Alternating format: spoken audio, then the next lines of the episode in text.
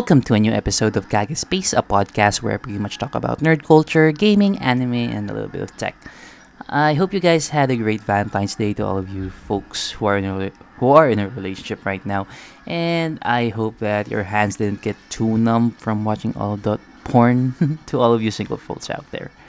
Uh, kidding aside, I really wanted to say thanks to everyone who listened to my COVID episode last week. I wasn't expecting any traction considering it's been quite some time since I last uploaded anything, but it really warms my heart that people tuned in nonetheless. That being the case, it's back to our regular programming, so to kick things off, let's talk about one of my hob- hobbies in particular, primarily Nendoroid collecting. Um, if you guys have followed me on social media or are aware of Good Smile Company, you probably know what Nendoroids are, but if you have no clue, then uh, I'll be talking about them pretty much.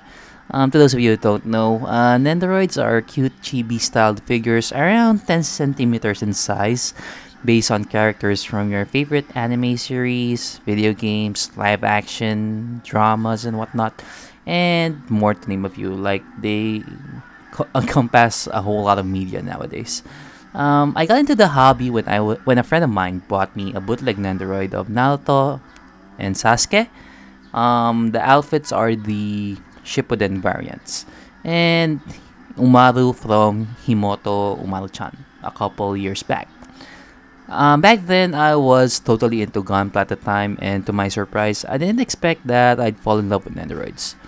Um, even though they're bootlegs, I really like the designs, and I can easily take photos of them with all of their accessories and place them with my everyday stuff at home. Like, um, for example, I have a photo of my Umaru Nendoroid along with my DualShock 4 controller, and it looks cute as fuck. And yeah, um, with regards to me displaying them, uh, I have I didn't really mind. I didn't really mind at that time, uh, simply because they're just in my player area in the living room of our family's ancestral home. But after um, playing around or taking photos of, of them for quite some time, uh, I noticed a couple of things that made me say they're a bit shit.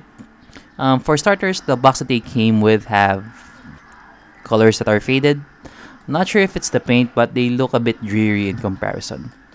Don't I don't want to say that they look lifeless, but it doesn't really catch your eyes if you get what I'm saying. Um, the let's say um, if we're looking at the actual the box that they came with, it's kind of like uh, it's off the for the bootleg ones it's often off white, while the official Good Smile stuff are whiter. If you get what I'm saying, I'll be posting photos some uh, on my Instagram so you guys so you guys like can have like a better idea of what I'm talking about. Uh, the mold for the, where was I? Oh yeah, we're talking about the bootlegs basically. Um, the mold for the body and the faces that they use are okay oftentimes, but the ball joints that they use are like the old releases of Nendoroids, like the first 100 or 150, I believe. Um, I'll be posting photos so you can like have an idea of what I, of what it is, but um yeah, it's a bit confusing now that I think about it, but it's easier if I post it on social media. Where was I? Oh yeah. Um, I wasn't really earning that much in my day job back in the day compared to what I'm earning nowadays, and for a cheap display, uh, they serve their purpose. Um, shit all changed though when my nephew wrecked my hobby collection a few years back. I just went out for work, and when I went home, it's like um, some people threw rocks at my collection, pretty much. Yeah, uh, back then, um, I have a couple, a lot of Gunpla that I personally customize, like painted and stuff, and a couple of the Nendoroids that my friend gave me. Uh, to give perspective of the total damage, I'd say it's around 20,000 pesos. And his mom, acting all innocent, didn't apologize to me, nor up to up to this day, nor at least offer some sort of compensation. But to her eyes, they're just toys, and kids are supposed to play with them, apparently, and end up wrecking stuff. Uh, moving past my anger for a bit, I think I have, I think I, I wait, where was I? Oh yeah, I think I have like roughly sixty or more Nendoroids at the moment, and more are on the way because of pre-orders. Initially, I was going for a ReZero collection, but that ballooned to other franchises such as Persona 5, Nier, Kingdom Hearts, JoJo's Bizarre Adventure, and many more. I can go on and on about the nuances and stuff, but that's gonna take a long time. So if somehow you're interested in buying your own Nendoroid, then here are some friendly tips from yours truly. First is check if there's an existing or in the works Nendoroid of a character that you like because you're going to be staring at it a lot, so it's good to have something you love. Second is try to pre order as early as possible.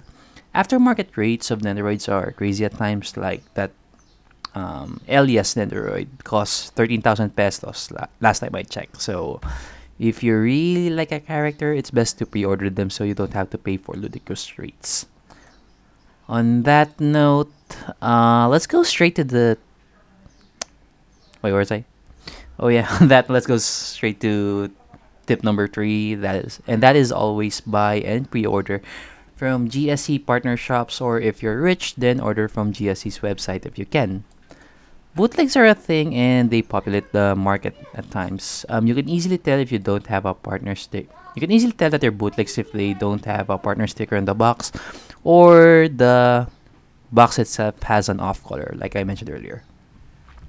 Lastly, if you're gonna buy from the aftermarket, like resellers or guys who are just offloading their, some of their collections, uh, make sure you take note of the following terms that I'm gonna be talking about. And they are MISB, MIB, and BIB. Uh, they st- um, they stand for um, MISB stands for uh, mint in sealed box, meaning the content hasn't been removed from the packaging and the sticker still is intact. MIB is mint in box, meaning they remove the seal to check if everything is in there, but the Nendoroid wasn't removed from the plastic container. While BIB is back in box, meaning they open the packaging and display the Nendoroid at some point. Obviously, MISB ones are pricier and oftentimes are at SIP, I mean SRP rates or standard retail rate prices, or higher demanding uh, depending on the demand and rarity of it.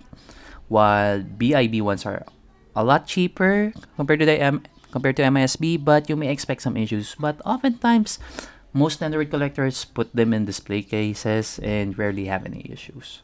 So yeah, you check if you're that type, what kind of collector you are, pretty much. So yeah, um, I hope this small pep talk of mine about Nendoroid collecting got you interested in the hobby, and can't wait to see you guys have your own Nendoroids. Uh, so yeah, that wraps up uh, this week's podcast episode. Follow me on Spotify or on any podcast platform you're into by pressing the follow button. You can help me out as well by following me on social media. I'm on Instagram at Kagespace and on Facebook at facebook.com slash Kagespace in all caps. So yeah, uh, this is your boy Kage signing out and catch you guys on the next one. Bye!